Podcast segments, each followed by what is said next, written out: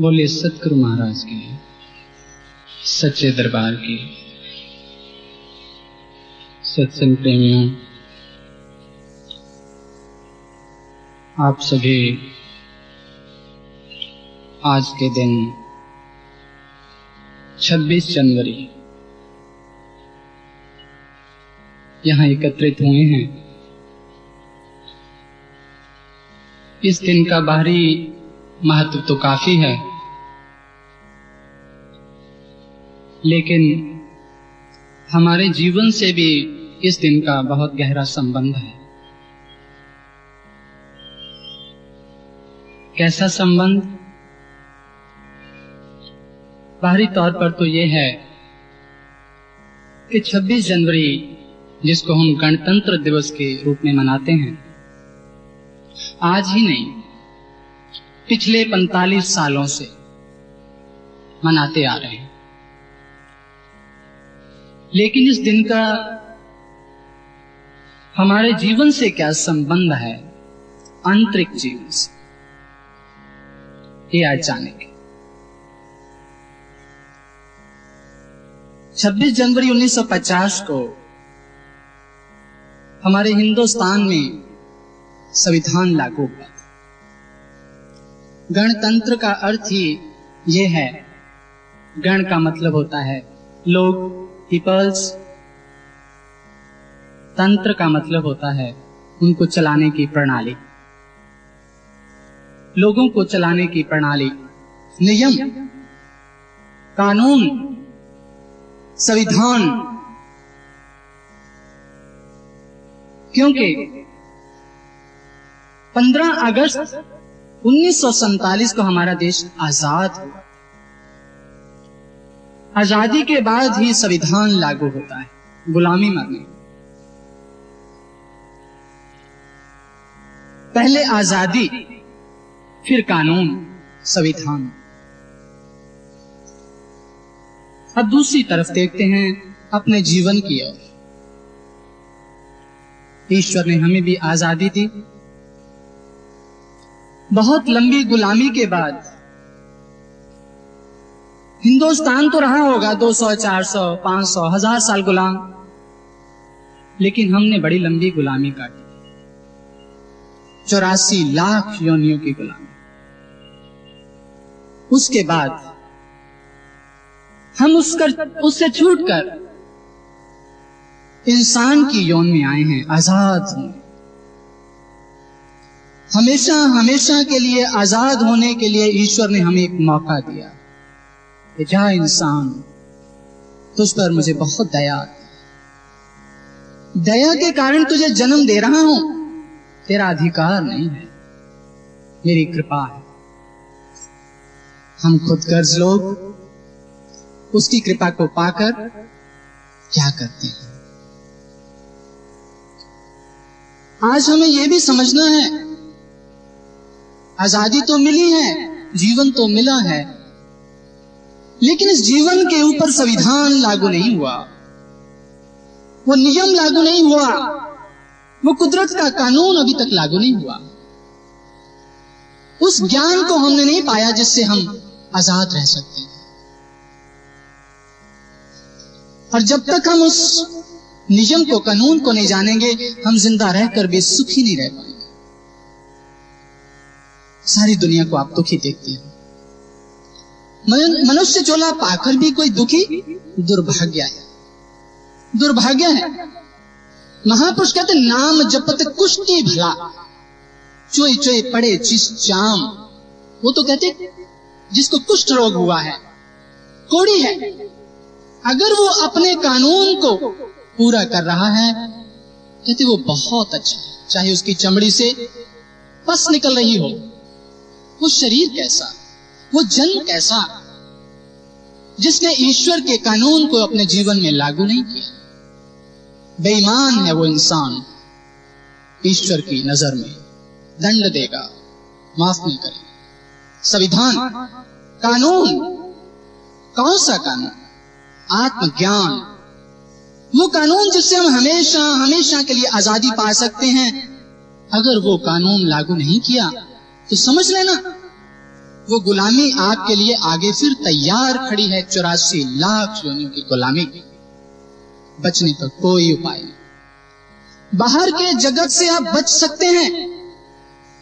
आप किसी से झगड़ा करते हैं, कोर्ट में केस जाता है, वकील करते हैं, अपील करते हैं, दलील करते हैं। इस दुनिया में वकील, अपील, दलील चल सकती है। ईश्वर की दुनिया में कोई बहाना नहीं। बड़ी लंबी गुलामी है। इसलिए महापुरुषों ने कहा, पराधीन सुख सपने नहीं। जो इंसान अधीन होता है, गुलाम होता है, उसे सुख नहीं मिलता। स्लेवरी इज ए कर्स, गुलामी लानत है। महापुरुष समझा रहे हैं, बहुत समझा रहे हैं। बहुत अच्छा उन्होंने लिखा कि लख 84 परम दया मानस जन्म पायो रे, नानक नाम संभाल तू सो दिन नेड़े आयो। वो कहते तू आजाद हुआ है, लेकिन याद रख, अगर तूने उस परमात्मा के नाम को नहीं जाना तो वो दिन दूर नहीं है, बहुत नजदीक है। सो दिन नेड़े आया। इसलिए आज के दिन हमें विचार करना है कि इंसान इस संसार में किस काम के लिए है, क्या काम है उसको, और वो तुलना भी करे कि वो क्या कर रहा है और उसका काम क्या है। जब दोनों चीजें सामने होंगी तो हम किसी नतीजे पर पहुंचेंगे।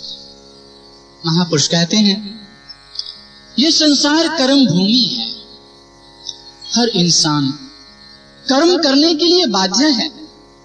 कर्म किए बिना वो एक पल भी रह नहीं सकता। पलके हैं, झपकती हैं, बेशक आप नहीं झपकाते, वो अपने आप अपना काम कर रहे हैं। सांस है, वो चलती है, अपने आप चलती है। हर कर्म, कई कर्मों को तो हम करते हैं, कई बिना किए ही हुए जा रहे हैं। इसलिए उन सभी कर्मों में से हमें ये जानना है कि हमारा कर्म क्या है। ईश्वर ने हमें ये जन्म किस कर्म के लिए दिया है। महापुरुषों ने, हमारे धार्मिक ग्रंथ निर्देश दे रहे हैं। वो कोई रेक्टाफिकेशन करने के लिए नहीं है, समझा रहे हैं। ऐ शरीरा मेरा, इस जग में आए के क्या तुत कर्म कमाया, पहचानो, देखो अपने आप को, क्या कर्म कमाया, क्या कमा रहे हैं, क्या ऐसा कुछ कर रहे हैं जो साथ जाएगा, क्या ऐसी पूंजी है, क्या ऐसी करेंसी है जो उस देश में चलेगी।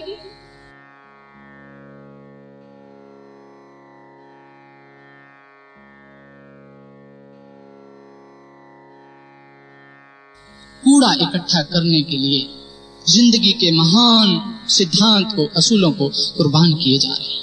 क्या यही कर्म है? ईश्वर खुश होगा, बिठाएगा, स्वागत करेगा, मेरा बेटा आया है बड़ी कमाई करके। नहीं, स्वागत नहीं करेगा, उल्टा लटका देगा। वो कहेगा कि जिस काम के लिए गया था क्या वो नहीं किया। आज किसी से कहें कर्म, अभी कर्म शब्द पूरा भी नहीं होता, कहते कर्म ही पूजा है। कर्म करना ही पूजा है, यही भक्ति है। Work is worship. पूछो कि कौन सा कर्म पूजा है? क्या जो आप कर रहे हैं ये पूजा है? कर्म तो वो है जो गुलामी की जंजीरों को तोड़ता है, काटता है। कर्म स्वतंत्रता प्रदान करता है, कर्म बांधता नहीं। समझना, अच्छी तरह से समझना। कर्म शब्द, हम कर्म ही कर रहे हैं। अरे मैं कहता हूं कि आपसे अच्छे कर्म जानवर कर रहे हैं। आप बच्चों को पाल रहे हैं, क्या जानवर नहीं पाल रहे? आप घर बनाते हैं, कि जानवर नहीं बना रहे, आपसे अच्छा बनाते हैं। इंसान अपने हाथों से वैसा घर नहीं बना सकता जैसे जानवर बनाना। आप संतान की उत्पत्ति करते, क्या जानवर नहीं करते? आप मोह करते हैं, क्या जानवर नहीं करते? कौन सा ऐसा कर्म है जो आप उनसे अलग करते हैं?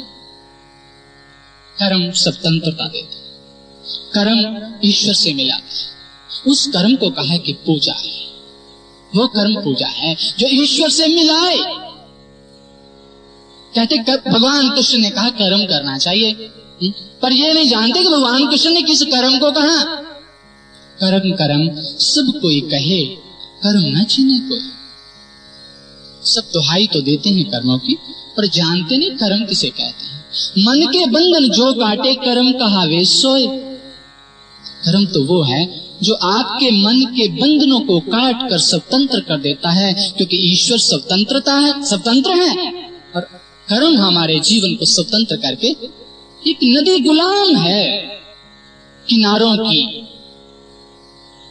सागर में पड़ जाएगी, किनारों का साथ छूट जाएगा, सागर बन जाएगा। कर्म हमारा वो पूजा है जो ईश्वर की प्राप्ति की तरफ बढ़ता है, वो पूजा है।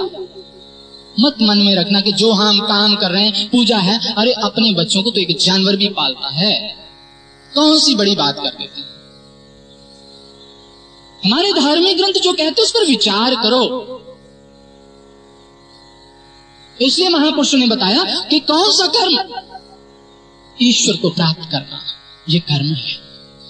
जब तक ईश्वर को प्राप्त नहीं करेंगे तब तक हमारे द्वारा किए गए सभी कर्म बंधन हैं, जंजीरें हैं जो बांध रही हैं। एक आदमी कहता, मैं बड़े शुभ कर्म करता हूं, मैंने तो धर्मशालाएं बनवाई, प्याऊ खोल दिए, मैं तो लंगर लगाता हूं, बड़ा दान करता हूं। ये तो बहुत बड़ी जंजीर है उसकी, अहंकार की जंजीर जिसने उसको बांध दिया। कर्म आप बहुत अच्छे करते हैं, अच्छे कर्म करना कोई बुरी बात नहीं, मेरे कहने का भाव ये नहीं है। अच्छे कर्म तो करने ही चाहिए, पर अज्ञानता के अंदर किए गए अच्छे कर्म भी बंधन हैं, बुरे कर्म भी बंधन हैं।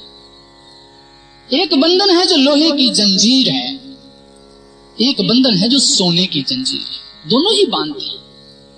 हथकड़ी परहेज नहीं करेगी, सोने की हथकड़ी भी आपके दोनों हाथों को बांधेगी, और लोहे की हथकड़ी। आप मुक्त थोड़े हुए, आप क्या शान से बताएंगे कि मेरे हथकड़ी लगी है? अरे सोने की लगी है, उसके तो लोहे की लगी है। अरे पगले, हथकड़ी तो लगी है ना, बंधन में तू है ना। ये नहीं, कर्म कौन सा है? कर्म कर्म सबको। इसलिए महापुरुषों ने समझाया है, उनकी बात पर विचार करो। कबीर कहते, और कर्म सब कर्म है, भक्ति कर्म नह कर्म।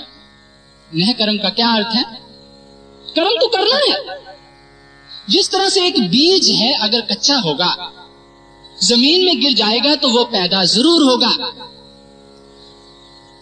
अगर वही बीज आंच पर चढ़ जाए, उसको भून दें, तो उसको जमीन में भी रख दें, उसमें उगने की शक्ति खत्म हो जाए, वो कर्म दोबारा पैदा नहीं होगा।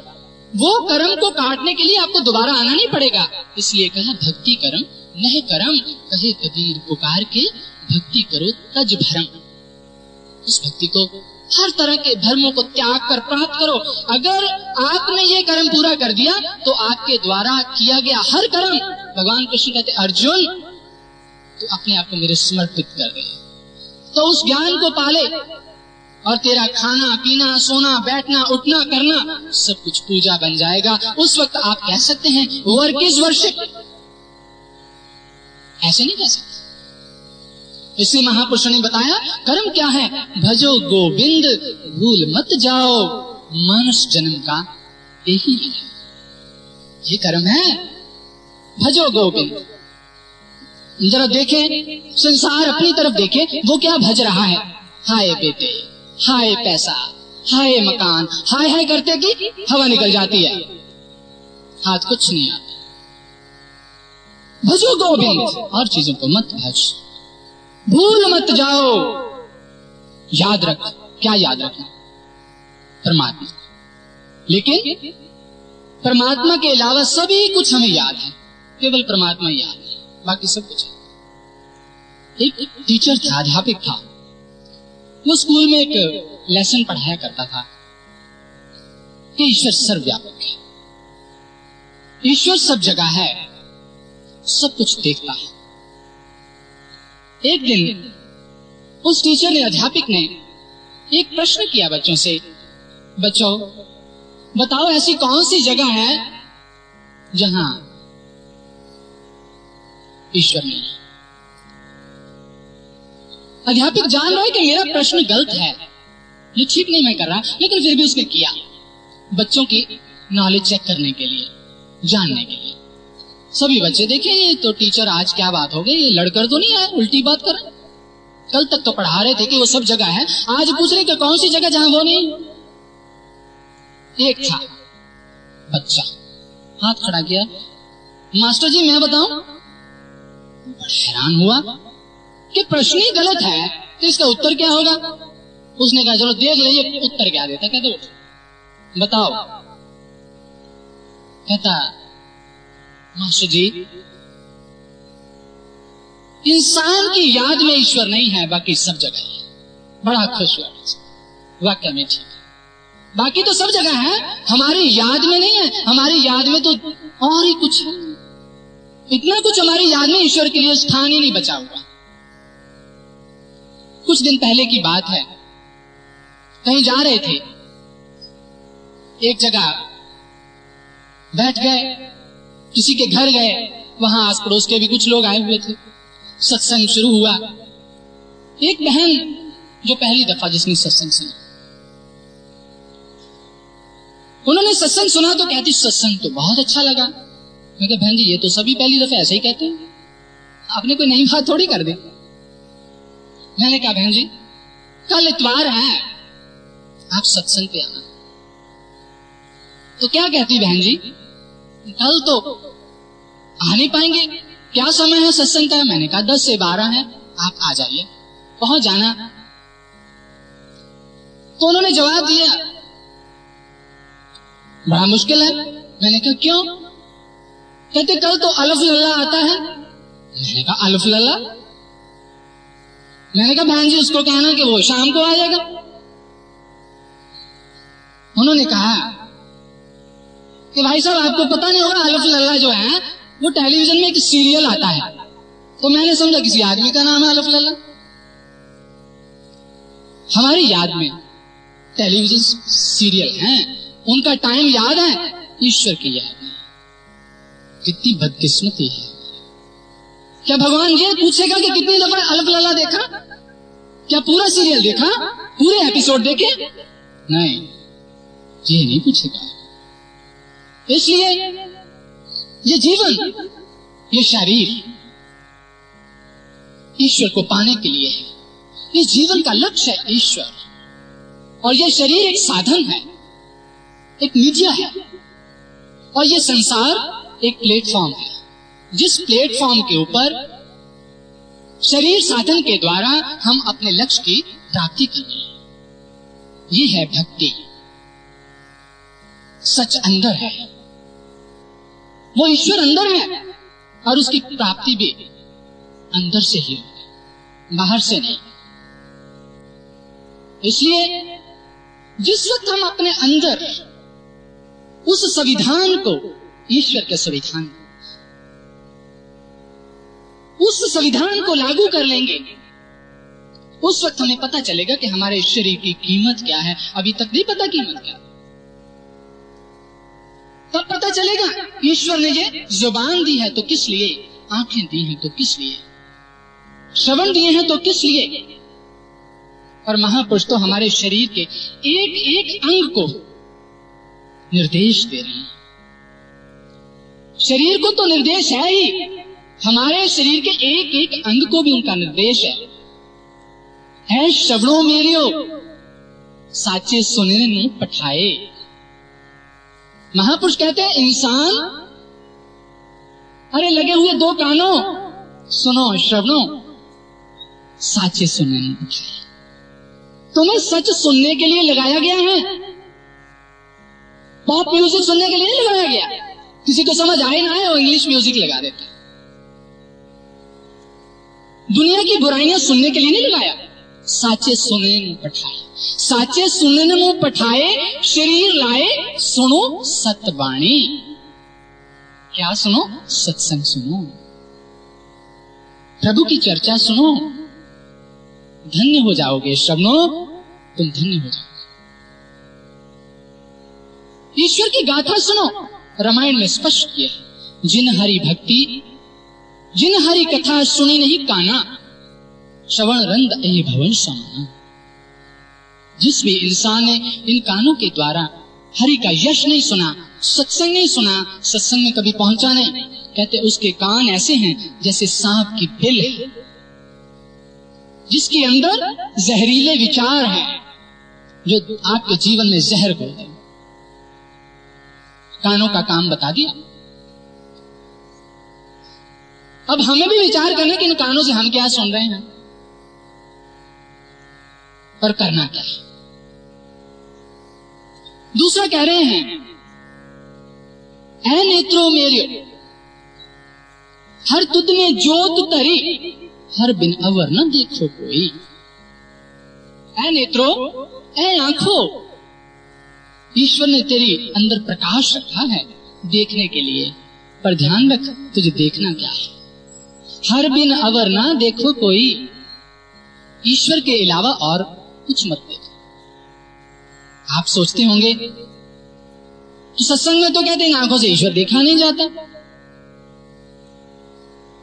लेकिन महापुरुषों का यहां भाव है कि यह सच की रचना है, यह संसार, और ईश्वर इसमें भी समाया हुआ है, पर किस रूप में।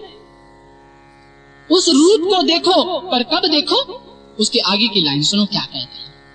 हर बिन अवर न देखो कोई, नदरी हर निहाल्या, इस संसार विश्व तुम देख दे, हर का रूप है, हर रूप नदरी आया। ये संसार जो तुम देख रहे हो ये हरि की रचना है, रचना राम बनाई, इसमें राम स्वयं भी है, वो शक्ति स्वयं भी है। लेकिन अगर ज्ञान की आंख नहीं होगी तो ये संसार तुम्हारे लिए विष के समान है, खत्म कर देगा, डस लेगा। अगर ज्ञान की आंख है तो ये संसार तेरे लिए ईश्वर का बगीचा बन जाएगा, सब जगह तुझे ईश्वर ही देखेगा, ईश्वर ही दिखेगा। अव्वल अल्लाह नूर है, शब्द भी सुनो, कुदरत के सब बंदे एक नूर ते सब जग उपजाए, सबके अंदर वही नूर, वही परमात्मा। ये रचना कब पता चलेगी? महापुरुषों ने कहा, ऐ आंखों, किसी संत के दर्शन करो, संत सतगुरु की शरण में जाओ, इन आंखों को धन्य पवित्र हो जाएंगी ये आंखें संत का दर्शन। रामायण कहती है स्पष्ट, नयनन संत दर्श नहीं देखा, लोचन मोर पंख काले। जिस इंसान ने आंखों से संत के दर्शन किए, कहते उसकी आंखें आंखें नहीं है, मोर के पंख पर लगी हुई बनी हुई आंख जो कि अंधी है। अंधे से ना आंखें जिन मुख लोयन नहीं, अंधे वो लोग नहीं हैं जिनके चेहरे पे दो आंखें नहीं, अंधे से ही नान का हंसने। महापुरुषों ने स्पष्ट बता दिया कि जब तक आंख नहीं मिलेगी, आंख कैसे मिलेगी? गुरु प्रसादी बुझिया, गुरु की कृपा, गुरु का ज्ञान मिला, बुझिया पता चला, जहां देखा हर एक है, हर बिन अवर ना कोई। अब पता चला कब? जब वो आंख मिली, कौन सी आंख? एक आंख, दो की जगह जब एक हो गई। बाइबल में लिखा, if thine eyes be single the whole wing shall be full of light. जब दो आंखों की एक आंख हो गई, एक बन जाएगी दिव्य चक्षु, जो संत देंगे, सतगुरु देंगे, खोल देंगे, दिखा देंगे। जिस वक्त तुम अपने अंदर उसको देख लोगे तो उसकी बनाई हुई रचना में भी वो नजर आना शुरू हो जाएगी। क्या देखा हर एक है, हर बिन अवर न कोई, कहो नानक ए नेत्र अंध से। ये नेत्र अंधे हैं, नानक कहते हैं। क्या झूठ बोलते हैं नानक? सच बोल रहे हैं, झूठे हम हैं क्योंकि हमें अभी तक वो नजर नहीं आया। कहो नानक ये नेत्र अंध से, सतगुरु मिलिए दिव्य दृष्टि होई।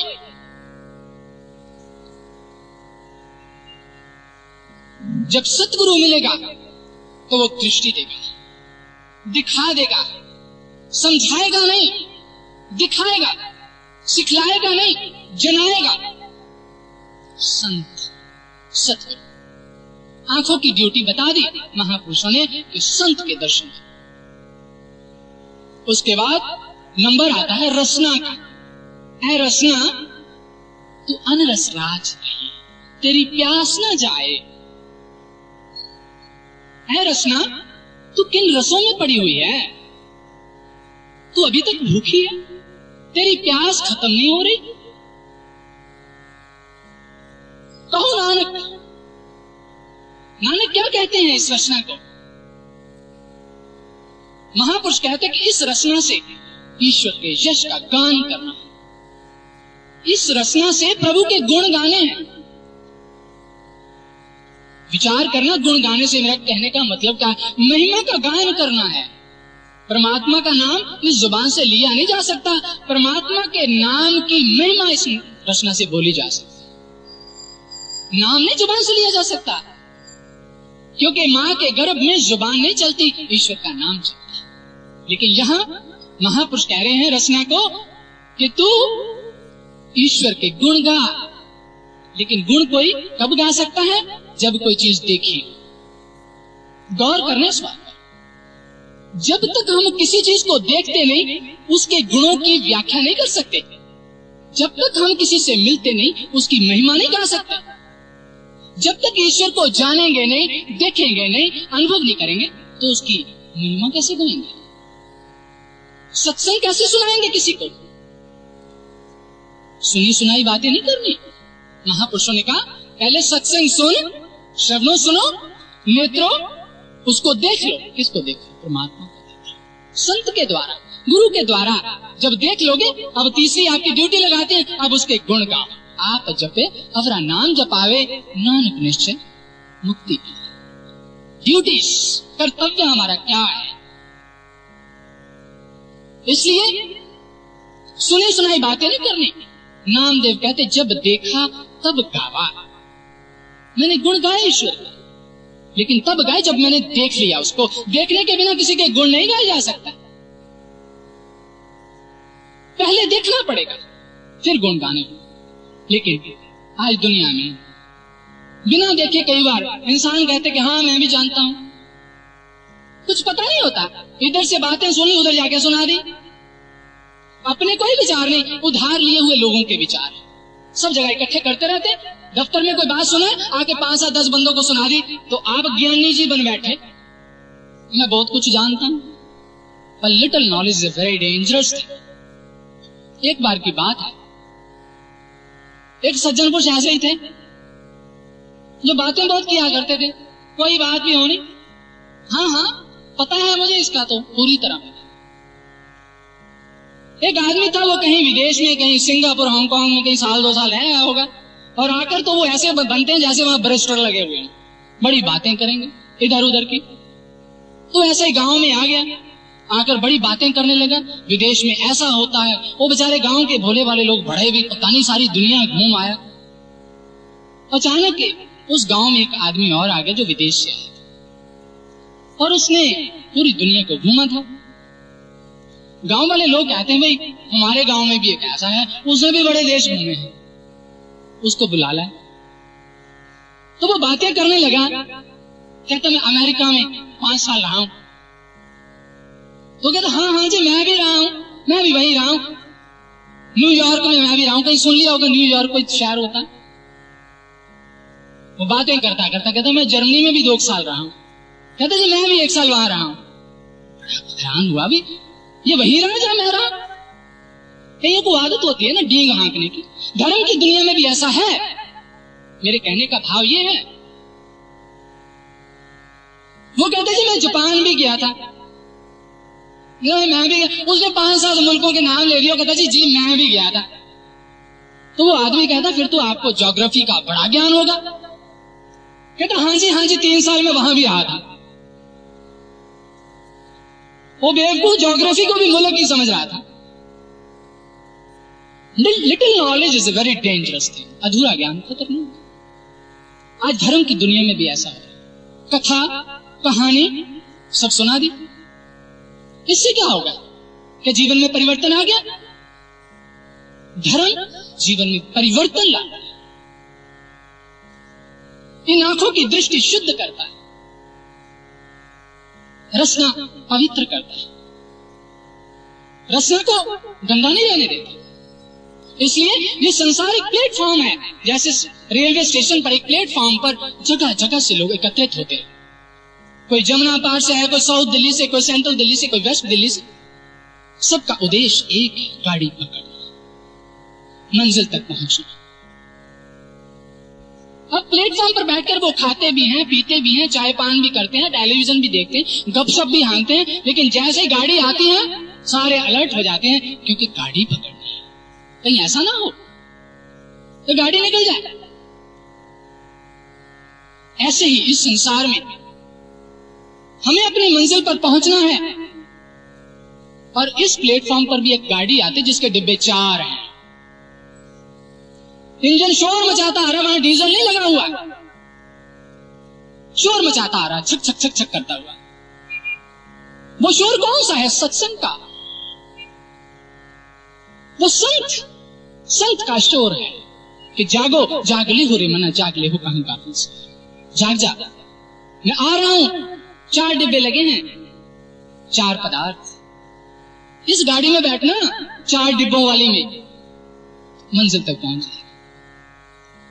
इंसान का उद्देश्य प्लेटफॉर्म पर जाकर खाना पीना गप हांकना नहीं, गाड़ी पकड़ना है। खाना पीना तो एक सहयोग है, हमारी हेल्प के लिए है। हम कहीं सफर पे जाते, टैची लेते, गिलास लेते, थर्मस लेते, पराठे लेते, कहीं कुछ ले लेते। वो सभी चीजें उस यात्रा के अंदर हमारी हेल्प करती है। हमारा उद्देश्य गाड़ी में बैठ के पराठे खाना नहीं है, मंजिल तक पहुंचना है। लेकिन आज हम क्या कर रहे हैं? हम तो परांठे खा रहे हैं, गाड़ी की तो कोई चिंता नहीं। इंजन कब से खड़ा है, शोर मचा रहा है, कोई चिंता नहीं, क्योंकि हमें पता है कि उस लाइन में रेड लाइट ग्रीन लाइट तो है नहीं। ये गाड़ी तो आती रहती है, लेकिन हमेशा नहीं। चढ़ना है तो चढ़ जाए। इसलिए कबीर साहब बहुत अच्छा कहते हैं, नयन दिए दर्शन करने को, श्रवण दिए सुन ज्ञान रे, रसना दी हरि गुण गाने को, हाथ दिए कर दान रही, कहत कबीर सुनो भाई साधो, कंचत निपजत खान रही। इस खान में कंचन है, सोने की खान है ये शरीर, मिट्टी में रोल दी। महापुरुषों ने हमारे जीवन का कर्म बताया, कर्तव्य जनाया, लेकिन आज धर्म क्या रह गया है? धर्म नीति को आप सुन रहे हैं, भाई ध्यान इधर ही रखो, प्रसाद आपको ही मिलना बाद में, ध्यान मत तोड़ो। सारा दिन बेकार भी गया, पल्ले भी कुछ नहीं आया। कह रहा था कि धर्म नीति, ये धर्म नीति है जिसके बारे में हम बात कर रहे हैं। ये नीति अंदर के जगत की है, और एक नीति बाहर के जगत की, राजनीति। धर्म नीति, राजनीति, यहां बड़ा फर्क है। क्योंकि बाहर की दुनिया में राजनीतिक लोग जो राज करते हैं, बड़ी ऊंची बुलंद आवाज में कहते हैं कि राजनीति में धर्म नहीं होना चाहिए। विचार करना कि राजनीति में धर्म नहीं होना चाहिए, पर संसार के अंदर जब जब राजनीति में धर्म नहीं था, तब तब विनाश हुआ। क्योंकि धर्म एक आधार है, धर्म एक नींव है। धर्म के आधार पर जो चीज खड़ी होगी वो जिंदा रहेगी, हमेशा जिंदा रहेगी, और जहां आधार नहीं होगा वहां विनाश होगा। धर्म एक रस है, फल की कीमत रस के कारण है। आम इतना मोटा भी क्यों ना हो, अगर रस नहीं है उसकी 2 कौड़ी कीमत है, रस की कीमत है। और उस पौधे की भी कोई कीमत नहीं है जिसमें रसहीन फल लगते हैं। धर्म तो सबसे पहले, लेकिन उस धर्म की बात नहीं करनी जिस धर्म को आज संसार धर्म समझ रहा है। धर्म नहीं, सांप्रदायिकता है, नफरत है, द्वेष। धर्म तो शुद्ध है, पवित्र है, धर्म तो पूजा है। उस धर्म की मैं बात कर रहा हूं। आप सोचते होंगे यह धर्म के साथ राजनीति की बात क्यों शुरू कर दी? ये हम सबको समझना है कि जहां पवित्रता नहीं होगी, जहां सत्य नहीं होगा, वहां क्या हाल होगा। दुर्योधन की राजनीति में धर्म नहीं था, कंस की राजनीति में धर्म नहीं था, औरंगजेब की राजनीति में धर्म नहीं था, सिकंदर की राजनीति में धर्म नहीं था। रिजल्ट क्या था? रिजल्ट क्या था? विनाश, खून खराबा, रक्तपात, अनर्थ। क्योंकि धर्म नहीं था। क्योंकि धर्म के गुण हैं सत्य, संतोष, दया, शील, क्षम। धर्म के गुण, जहां जो गुण नहीं होंगे वहां विनाश के अलावा और क्या हो सकता है। यहां सत्य नहीं होगा, संतोष नहीं होगा, दया नहीं होगी, क्षमा नहीं होगी, क्या होगा? लेकिन जहां धर्म नहीं होगा वहां क्या होगा? बेईमानी, कपट, फेब, धोखा, जो आज है। क्यों? क्योंकि धर्म नहीं है, आधार ही नहीं है, रस ही नहीं है। जिंदगी में जीने का कोई आनंद नहीं आ रहा। सारी दुनिया दुखी, जिसके पास बहुत है वो भी दुखी, जिसके पास नहीं है वो भी दुखी। क्योंकि जब तक रस नहीं आएगा हमें मिठास नहीं आएगी। इस राजनीति और धर्म नीति को एक और पॉइंट से हम समझते हैं। एक क्लास के अंदर एक अध्यापक, आज अध्यापक और स्टूडेंट्स की बात ही चल रही है, सभी राजनीति और धर्म नीति के बारे में चर्चा हो रही थी। उन्होंने काफी समझाया। समझाने के बाद बच्चे कहते हैं कि मास्टर जी हमें कुछ समझ नहीं आया अच्छी तरह। उन्होंने कहा कि अच्छा आपको प्रैक्टिकली समझा देंगे किसी दिन। वो कहते ठीक है जी। 2-4 दिन गुजरे। उस अध्यापक ने क्या किया, काफी सारे कांटे लेकर एक पकडंडी पर डाल दिए। जो खेतों के अंदर पकडंडी गांव में होती है ना, वहां कांटे डाल दिए। और उस पकडंडी से होकर सभी स्कूल के बच्चे निकलते थे। जिस वक्त छुट्टी हुई, बच्चे निकले।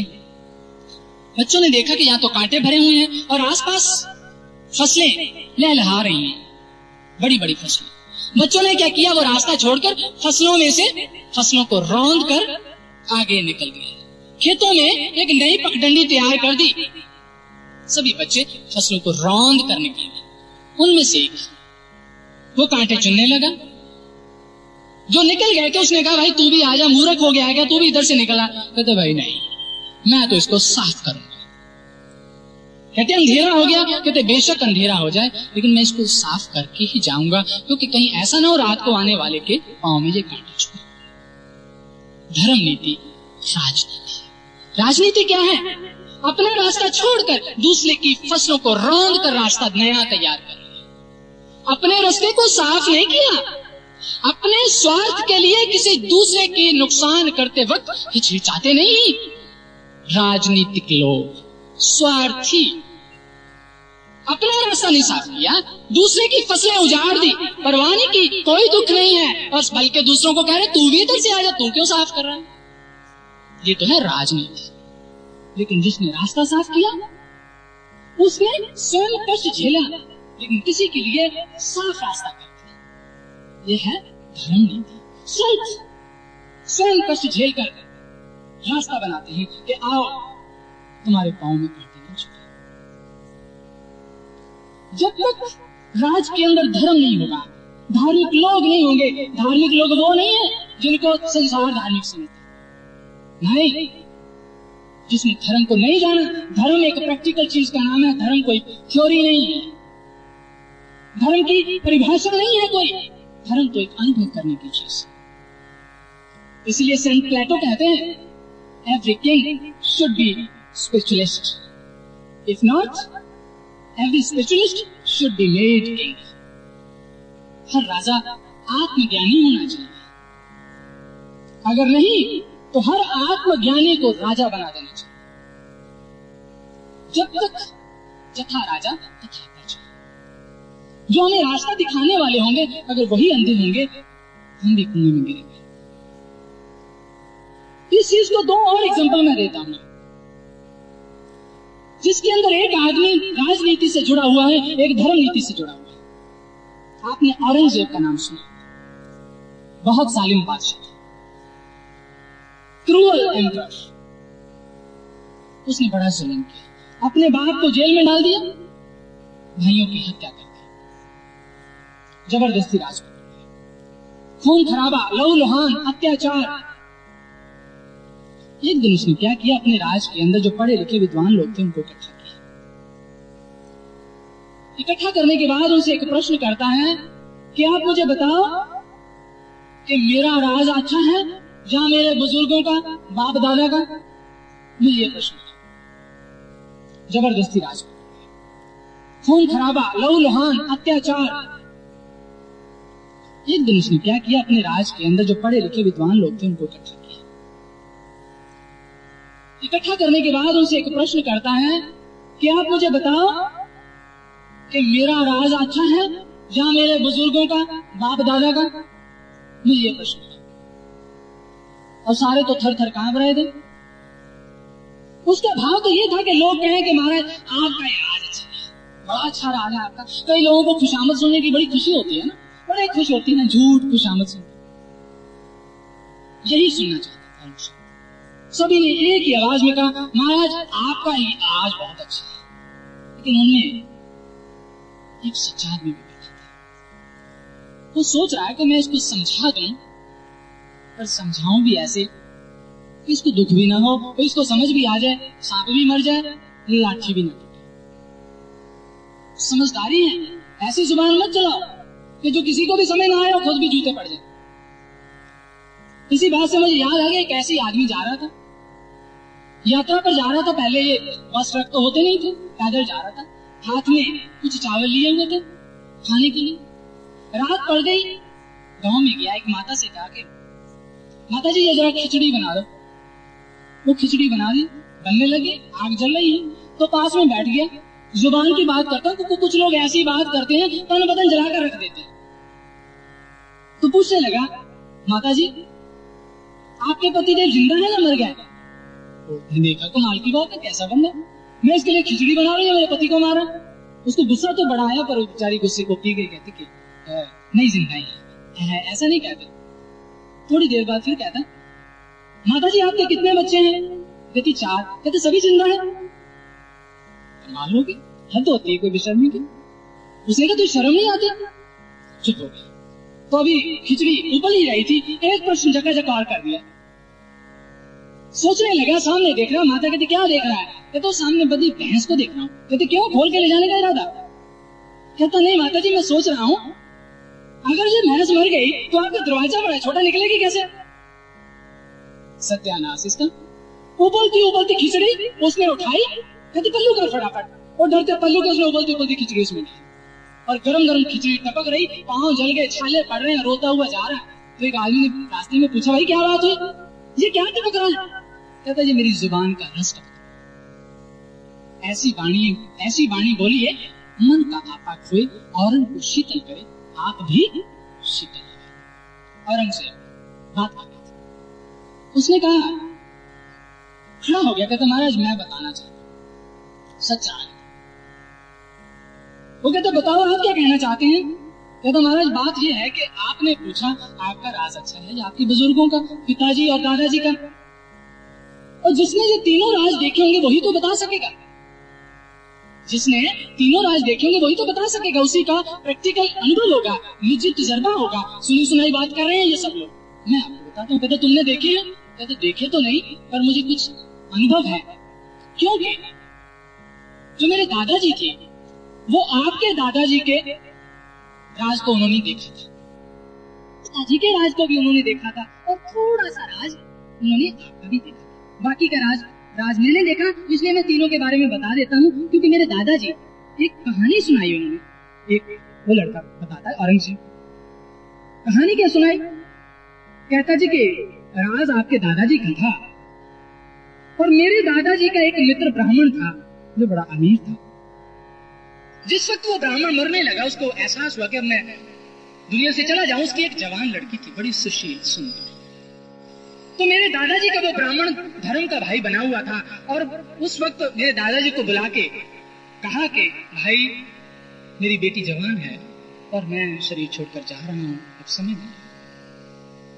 ये काम मेरा करना, इस बेटी की शादी कर देना। ये लो 500 स्वर्ण मुद्राएं, इसकी शादी कर देना। कहते थे कि उस वक्त मेरे दादाजी ने वर देकर, अच्छा वर देकर, जैसे अपनी बेटी की शादी करते हैं, अपने पल्ले से पैसे खर्च कर उस लड़की की शादी की और 500 मोहरे वो दहेज में दे दी।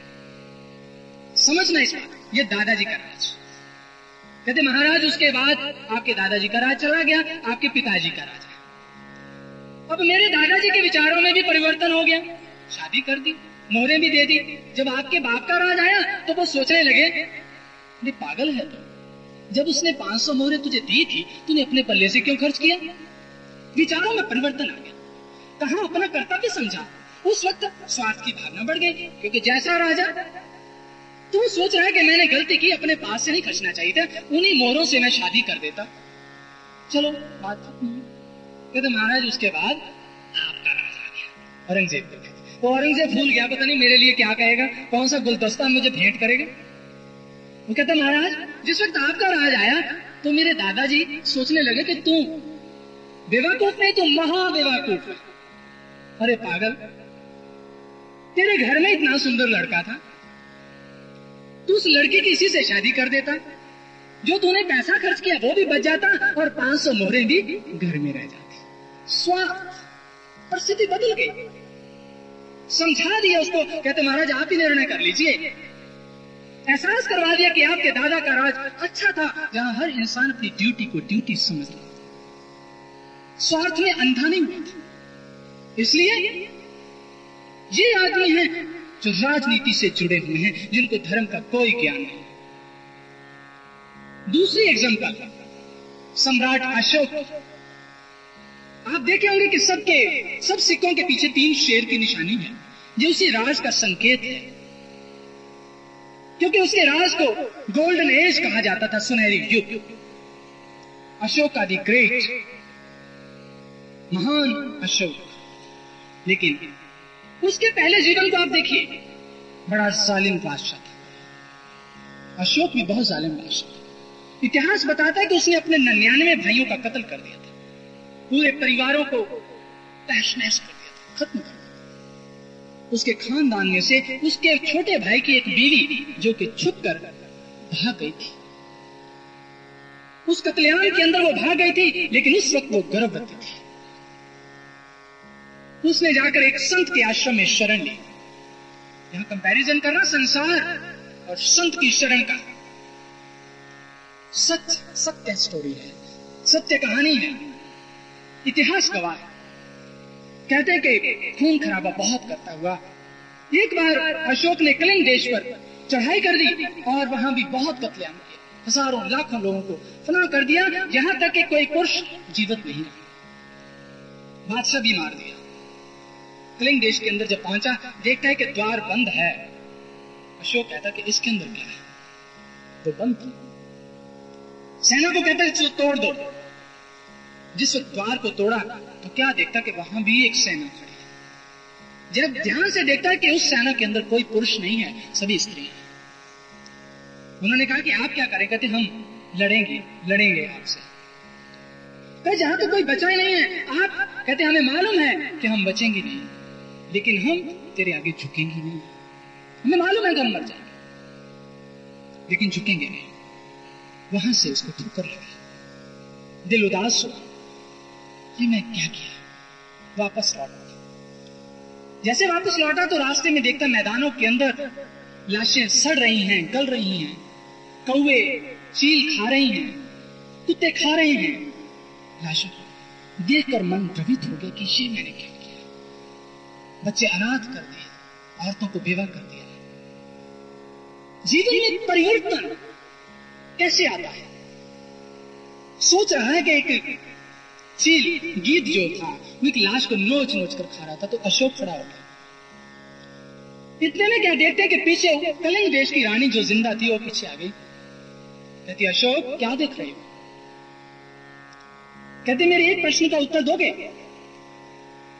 कि चील ये पूरा मुर्दा खा जाएगी। कहता नहीं, पेट भरेगा उड़ जाएगी। कहती अशोक तुझसे तो अच्छे से जानवर ही हैं जो पेट भरकर उड़ जाते हैं, तेरा अभी भी पेट नहीं भरा। लाखों को तूने ना कर दिया, क्या इतनी भूख थी तेरी? और छूट पड़ी, परिवर्तन आया, अचानक उदास हो गया, एहसास हुआ कि मैंने गलती की है, बहुत बड़ा गुनाह किया है, और अपनी गलतियां आंखों के सामने आने लगी। इतने में देखते कि दूर से एक संत लाशों में से गुजरता हुआ एक संत आ रहा है। जब पास में आया तो उसने कहा कि आप कौन हैं? कहते मैं तो फकीर हूं, आप कौन हैं? कहते मैं अशोक, महान अशोक नहीं कहा था, अशोक। तब उसने कहा कि ये रक्तपात आपने किया है, ये जुल्म आपने किया है, किस खातिर, क्या मिला आपको, क्या कुछ मिला? आंखों में आंसू है, रो रहे हैं, कोई खुशी मिली? उसने सत्संग सुनाया और उससे पूछा, क्योंकि उसकी मां ने बताया हुआ था कि तेरा ताया है अशोक जिसने तेरे बाप का भी कत्ल किया, और वो संत कोई और नहीं था, अशोक का अपना ही भतीजा था, शांतनु। और वो पहचान गया कि ये वही है। उसने बड़ा सत्संग सुना, छोड़ देना चाहिए ये सब कुछ, क्या करते हैं। तब उसने अपने बाप का भी नाम बता दिया कि मैं फलां का बेटा हूं। जैसे अशोक ने सुना, आप क्या, तो मेरी ही वंश से है, मेरा ही खून है। और उस संत ने कहा, सम्राट अशोक, मैं सब कुछ जानता हूं, मैं ये भी जानता हूं कि तेरा और मेरा क्या संबंध है। अशोक ने जब ये सुना तो कहता कि तू जानता है कि मैं कौन हूं, मेरा तेरा रिश्ता क्या है? कहता हाँ। कहते तुझे मुझ पर कोई नाराजगी नहीं है, गुस्सा नहीं है? कहता नहीं, कोई गुस्सा नहीं, प्रतिशोध की भावना नहीं है? कहता पहले थी, लेकिन जैसे ही संतों ने मुझे जीवन की वास्तविकता बताई, मुझे सबसे प्रेम हो गया। अशोक ने प्रार्थना की कि मुझे भी उसी गुरु के पास ले चल। तो बुद्ध से उसने भी ज्ञान लिया और अशोक इतने महान बाद में बने। उन्होंने अपने पापों का पश्चाताप ऐसे किया, इतना परमार्थ किया, अपनी जिंदगी परमार्थ में लगा दी, यहां तक के उनके दो बच्चे थे, एक लड़का और लड़की, उसने उनको राजा ना बनाकर प्रचारक बनाया कि नहीं, राज अटल तो वो है, ये राज बेकार है, इस राज की नींव खून पर खड़ी है, उस राज की नींव धर्म पर खड़ी है। जापान के अंदर उन दोनों अशोक के बच्चों ने बहुत प्रचार किया, परमार्थ। धर्म हमें परमार्थ सिखाता है, राजनीति हमें स्वार्थ सिखाता है, स्वार्थ, शुल्क, धोखा, फरेब, ये सब राजनीति हमें देती है। जहां धर्म नहीं होगा वहां ऐसे ही होगा, समझने वाली बात। लेकिन हमारे समाज में, हमारे इस दुनिया में लोग कहते हैं कि शायद कथा कहानियां, शायद यही धर्म की बातें। नहीं, धर्म एक परिवर्तन है। समाज में जब भी परिवर्तन आया, आत्मज्ञान से आया, बातों से नहीं आया, लच्छेदार भाषणों से नहीं आया। जब कभी भी दुनिया के अंदर कोई क्रांति आई है, उसका आधार था आत्मज्ञान। आत्मज्ञान के बिना कभी परिवर्तन नहीं। महापुरुष आते हैं, संसार में सत्य की आवाज देते हैं, सत्संग करते हैं कि तुम उस एक से जुड़ जाओ।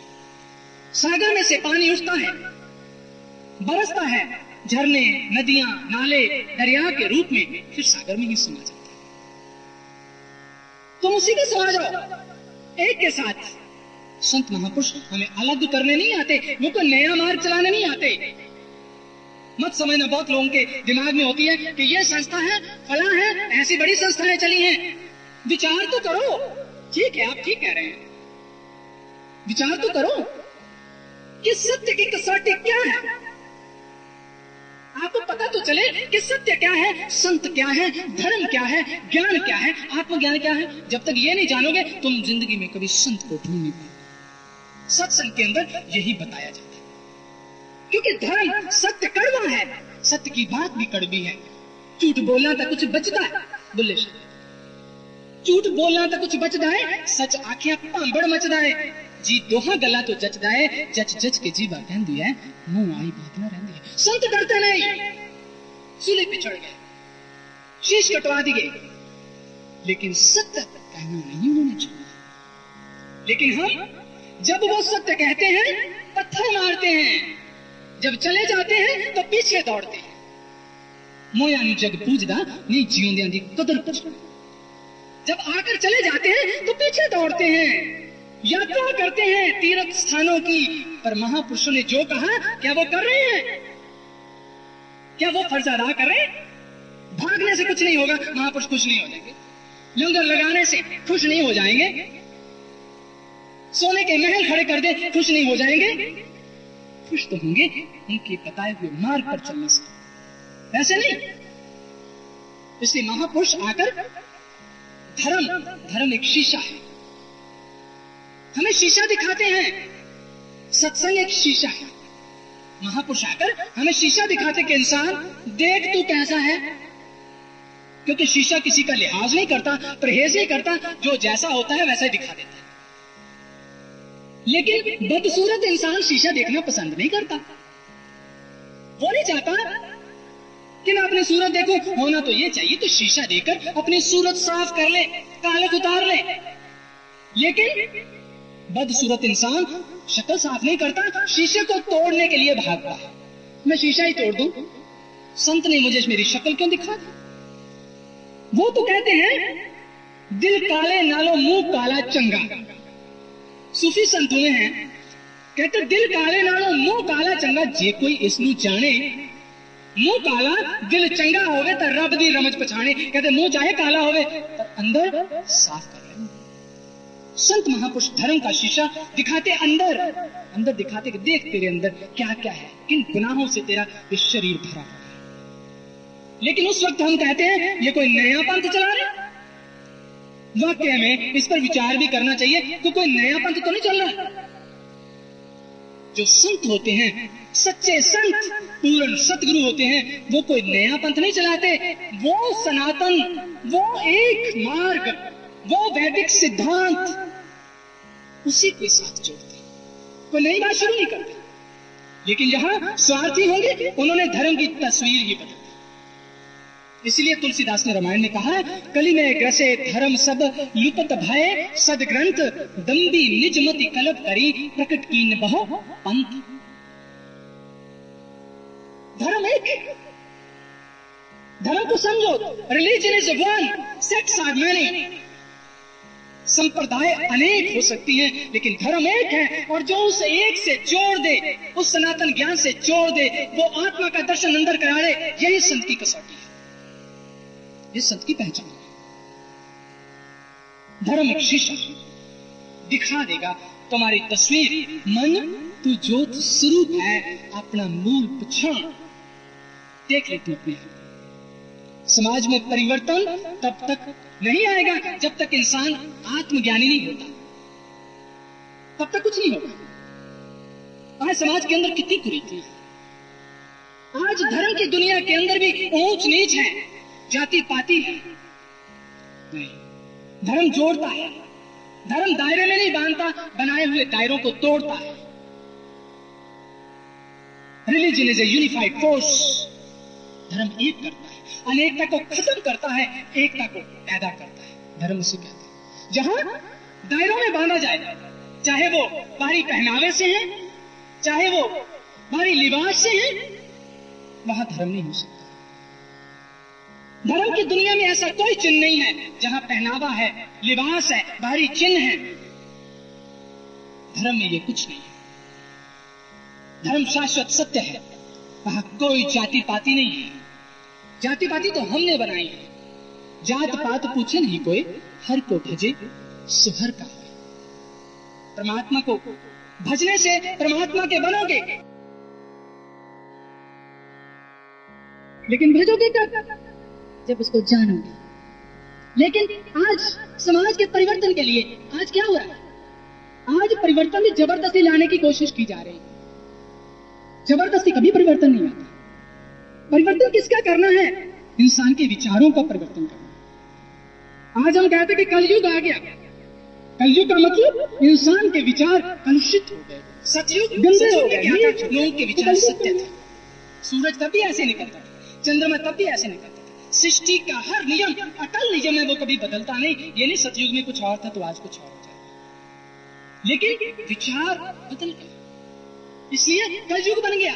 संत आकर विचारों का ही परिवर्तन करते हैं, जैसे अशोक के जीवन में परिवर्तन। समाज में परिवर्तन भी संत ही कर सकते हैं और कोई नहीं। जब तक इंसान एहसास नहीं करता कि मैंने क्या करना है, what to do, what not to do, मुझे क्या करना है क्या नहीं करना, जब तक ये भावना ये अंदर जड़ से नहीं निकलती, बाहरी लोग बाहरी तो कई बार ऐसा डंबर करते हैं, कहेंगे कि ये तो देवता है, लेकिन वो राक्षस से भी बदतर होता है अंदर से, क्योंकि विचार अंदर से निकलते हैं और महापुरुष अंदर के विचार ही बदल डालते हैं। सजना कसाई के बाहर से उपदेश ही, बाहर से विचार, अंदर से महापुरुषों ने बदल डाले, सत्संग के द्वारा, धर्म के शीशे के द्वारा। सज्जन ठग, उंगलीमाल डाकू, खतनाकर, कितनी एक संख्या। विचार बदल गए, इंसान बदल गया। हम कहते हैं ये आदमी बड़ा बदल गया। क्या बदल गया? सूरत बदल गई, चाल बदल गई। नहीं, चाल भी वैसी है, सूरत भी वैसी है। बदल गए, विचार बदल गए, विचार शुद्ध हो गए। हम कहते हैं ये आदमी बड़ा बदल गया। परिवर्तन ज्ञान के द्वारा आ सकता है, उपदेश के द्वारा नहीं, ऊंचे लंबे भाषणों से नहीं, ज्ञान के द्वारा परिवर्तन। लेकिन हम क्या सलूशन, क्या हल निकालते हैं परिवर्तन के? सरकार ने इमरजेंसी लगा दी, कुछ देर के लिए किसी चीज को दबा दिया गया, दुख खत्म हो जाना कुछ और बात है, दुख को दबा देना एलोपैथ से कुछ और बात है, आयुर्वेद से मिटा देना कुछ और बात है। किसी चीज को आप दो रोक देते हैं, दबा देते हैं, हम सोचते हैं कि परिवर्तन आ गया। जैसे ही इमरजेंसी हटी, देख लो परिवर्तन। रशिया की क्रांति, रशिया के अंदर जिस वक्त कम्युनिस्ट राज आया, तो उन्होंने क्या कहा कि सभी मंदिर मस्जिद सब कुछ तोड़ डाले और कार्ल मार्क्स का सिद्धांत वहां लागू कर दिया। कुछ नहीं है, कोई भगवान नहीं है, इंसान ही है सब कुछ। सबको कहा कि तुम काम करो, तुम्हें रोटी मिलेगी, सब कुछ मिलेगा। हम तो कुदरत के नियम को भी बदलने की कोशिश करते हैं, पर धोखा खाते हैं, ऐसे नहीं कुछ भी होगा।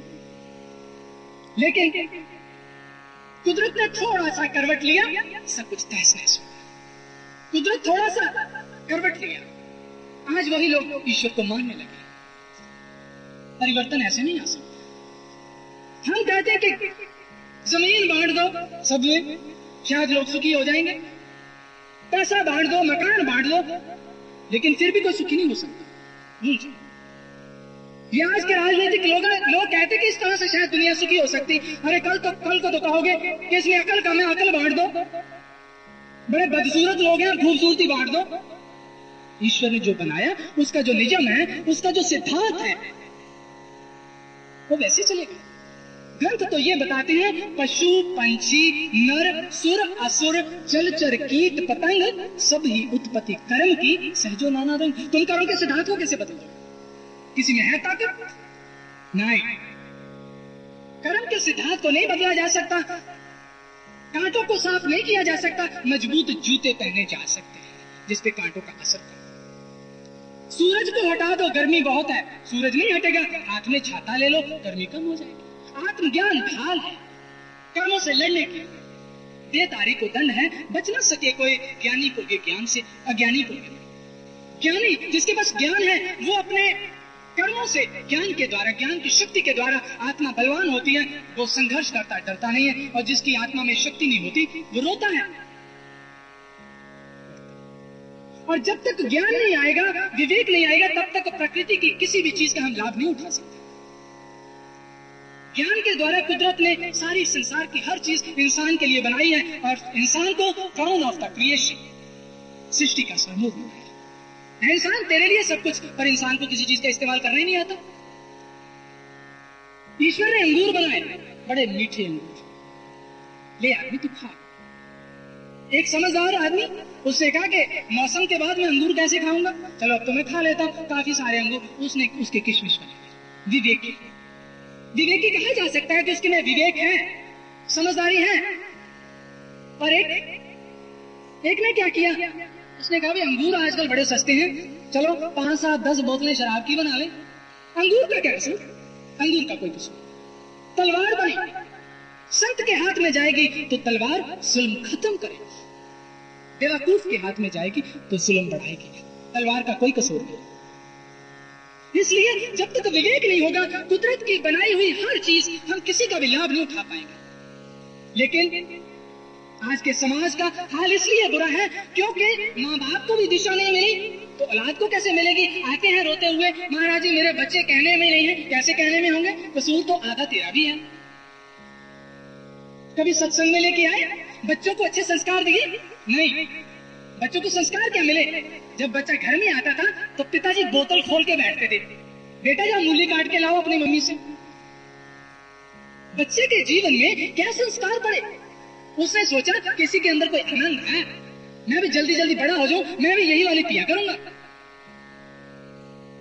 संस्कार, बच्चों को संस्कार माँ बाप देते हैं, बच्चों को संस्कार, बच्चे तो एक कोरी स्लेट है। विचार करो कि आप उस पे क्या लिख रहे हैं। कभी सत्संग में लेके आए नहीं, सत्संग से तो डर लगता है। बच्चों सत्संग में मत जाना, जो फिल्म देखो, कंचे खेलो, गुल्ली डंडा खेलो, क्रिकेट खेलो, सत्संग में मत जाना, कहीं संत ना बन जाओ। संत मत बन जाना, जेब कतरे चाहे बन जाना, रिश्वत खोर चाहे बन जाना, जो मर्जी बन जाना, संत ना बनना। तो संत से क्यों डर लगता है, गुनाह करता है कोई। जब तक ऐसे विचार रहेंगे दुखी ही रहेंगे, कभी सुख नहीं आ सकता। हम कहते विज्ञान से परिवर्तन है। विज्ञान ने हमारे जीवन में क्या परिवर्तन दिया। आज विज्ञान बहुत आगे बढ़ा, मिला क्या, बहुत दवाइयों का आविष्कार हुआ, लेकिन उतनी बीमारियों का भी आविष्कार। जितना सुखी इंसान पहले था आज नहीं है। परिवर्तन और बाहरी किसी चीज से नहीं आ सकता। परिवर्तन आ सकता है जब अंतःकरण का परिवर्तन हो, ज्ञान के द्वारा, और कुछ नहीं। और जो इंसान उस अंतःकरण को पालेगा, उस परमात्मा के आत्मज्ञान को जान लेगा, तो फिर वो परमात्मा के वतन का रहने वाला बन जाएगा। चाहे वो इस दुनिया में रहता हो, वो इस दुनिया में रहता हुआ जिंदा सब कुछ करता हुआ। भक्ति का अर्थ ये नहीं है कि संसार छोड़ देना, नहीं। भक्ति का अर्थ, आत्मज्ञान का अर्थ ये है कि इंसान तो संसार के सभी कार्य कर, लेकिन अटैच मत होना। करना सब कुछ है, नामा के त्रिलोचना मुक्ते राम संभाल, हाथ पाँव ते काम कर चित्त निरंजन। संत ये नहीं कहते कि दुनिया के काम छोड़ दो, नहीं। संत कहते हैं कि सत्य के साथ, निष्ठा के साथ, परमार्थ के साथ दुनिया का हर काम करना। दुनिया के काम तो छोड़ ही नहीं सकते, कैसे छोड़ सकते हैं, दुनिया के काम तो करने ही पड़ेंगे। जो इंसान सत्य पर चलेगा उसे एहसास होगा कि माँ बाप के प्रति मेरी क्या ड्यूटीज हैं, समाज के प्रति मेरी क्या ड्यूटीज हैं, मेरे बच्चों के प्रति मेरी क्या ड्यूटीज हैं, पत्नी के प्रति क्या ड्यूटीज हैं। लेकिन वो तब होगा जब उस एक जड़ को पकड़ लोगे, धर्म की जड़, धर्म की जड़ को, आत्मज्ञान की जड़। लेकिन हमने क्या पकड़ा हुआ, टहनियां पकड़ी, फूल पकड़ लिए, पत्ते धोए जा रहे हैं, फूलों को सूंघ रहे हैं, उसको धोए जा रहे हैं, धर्म की सेवा कर रहे हैं, नहीं। कुछ नहीं हो सकता जब तक जड़ नहीं पकड़ोगे। बड़ा अच्छा भाई गुरदास ने कहा, जैसे तो बिरख मूल संचिए सलिल तैते, ऐसे शाखा शाखा पत्र पत्र कर हरे हुए है। एक पेड़ की जड़ में पानी देते हो तो डाली डाली पर, पत्ते पत्ते पर उस पानी की शक्ति पहुंचती है। पत्ते धोने की जरूरत नहीं, जड़ में पानी दे दो, हर जगह उसकी शक्ति पहुंचती है। विचार करना उस एक केंद्र बिंदु पर। आत्मा तो बेचारी प्यासी मर रही है, तो बाहर बड़ा पानी दे रहे हैं, बाहर बड़ी भक्ति कर रहे हैं, सारी दुनिया के गुनाह बुराइयां करके शाम को चले जाते धार्मिक स्थान पर और प्रार्थना कर लेते हैं, झूठ भी बोलेने हैं, कट भी तो लेने हैं, साई नाम तो तेरे जपे ने, प्रार्थना भगवान खुश होगा नहीं। जब तक जड़ नहीं पकड़ोगे, जैसे पतिव्रता पतिव्रत सत सावधान सकल कटुंब सुतान सोए। वो कहते कि पतिव्रता स्त्री है जिस वक्त अपने पति के प्रति पूर्ण फर्ज निभाती है तो उसके परिवार में, कुटुंब में उसकी शान होती है, इज्जत होती है। और जो आते ही महाभारत छड़ जाए उसकी कहीं से। तीसरी एग्जांपल दी, जैसे मुख द्वार मिष्टान पान भोजन कर, अंग अंग दुष्ट पुष्ट अवलोय होता है। इस मुख के द्वारा हम जो कुछ भी खाते हैं, खाने के बाद हमारे शरीर के सिर से लेकर पांव तक हर अंग को शक्ति पहुंच जाती है, क्योंकि द्वार एक मुंह। किसी का दिमाग कमजोर है, वो ये नहीं कहता कि बढ़िया सी सब्जी बनाकर उसके सिर में डाल देना, मालिश कर देना। ये कहेगा ये डाइट लेना, ये भोजन खाना तेरा दिमाग सब कमजोरी दूर हो जाती। लेकिन आज धर्म की जड़ को नहीं पकड़ा, धर्म के दिखावे आडंबर को पकड़ लिया। महापुरुष समझाने आते वो धर्म क्या है, वो ज्ञान क्या है। आज के सत्संग का निचोड़ है जो बताने जा रहा है। वो धर्म क्या है? संत हमें क्या देते हैं? शास्त्र गवाह है, शास्त्र समझा रहे हैं, शास्त्र हमें कह रहे हैं कि कहीं गलत रास्ते पर मत चलना, उसकी कसौटी साथ लेके चलना। कहते जो कर में कर दिखाई दे सो सतगुरु पुरख सुजान। जो इस घर के अंदर उस परमात्मा के घर को दिखा दे, कहते वो संत सुजान है, सतगुरु सुजान। दीप लो पाताल ते खंड मंडल हैरान। क्या दिखा दे घर के अंदर? दीप लो पाताल, पाताल में आकाश में दीपक जल रहे हैं। खंड मंडल हैरान, हैरानी हो रही है उस देश को देखकर, अंदर के जगत को, धर्म की दुनिया को देखकर हैरानी हो रही है। ये बात किसी बाहरी जगत की नहीं है, आंतरिक जगत की। दीप ला पाताल तो खंड मंडल हैरान, तार घोर भजंतर साज तख्त सुल्तान।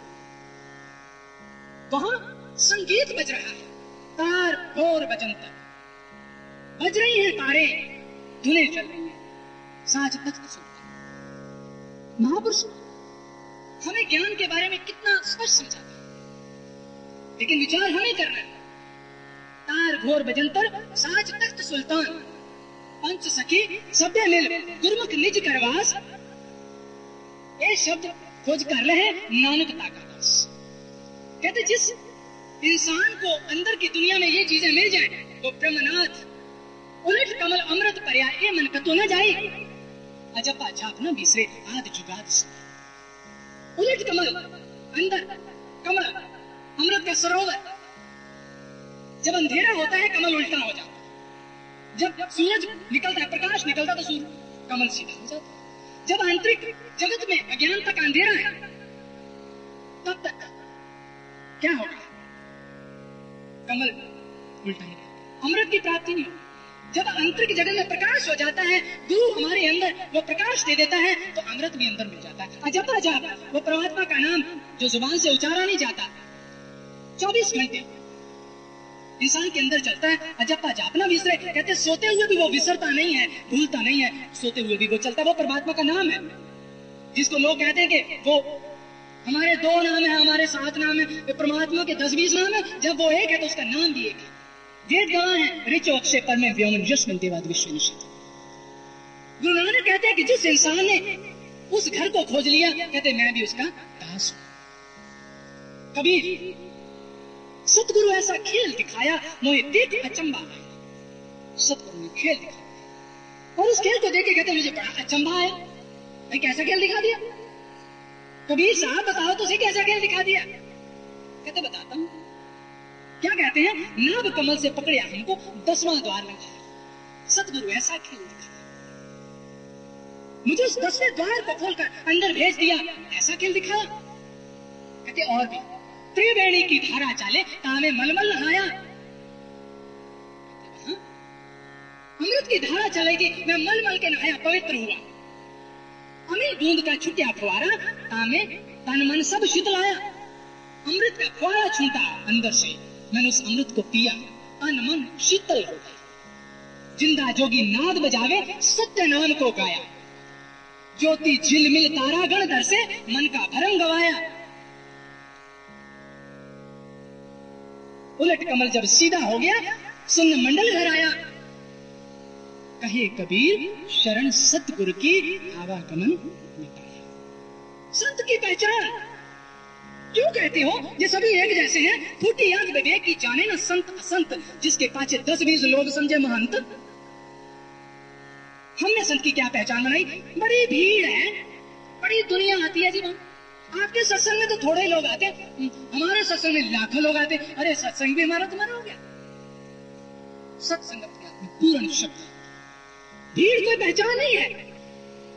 अरे वो सभी बेवकूफ है, वो पागल है जो इतने भीड़ आगे जा रही।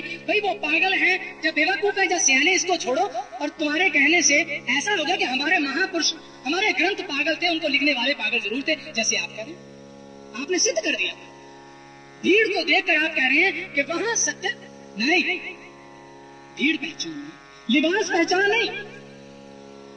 कुछ लोग मिलते हैं महाराजा की गद्दी कौन सी है? मैं कहा डनलॉप की गद्दी। सोफे पे बैठते हैं। क्यों? महाराजा का परिचय गद्दी से नहीं जाएगा, जात पात मजहब कुल कौन से मिल जाएगा? नहीं, महाराज का परिचय ज्ञान से है। ज्ञान है महापुरुषों की पहचान। देश देख मत भूलिए, पूछ लीजिए ज्ञान, मोल करो तलवार का, पड़ी रहने दो मैं। इसलिए जितने भी झमेले हैं, जितनी भी दुविधा है, जब तक विचार नहीं एक होंगे तब तक टकराव रहेगा। हम एक कब हो सकते? जब विचार एक होंगे। और विचार एक कब हो सकते? जब एक से जुड़ेंगे, तब विचार एक होंगे।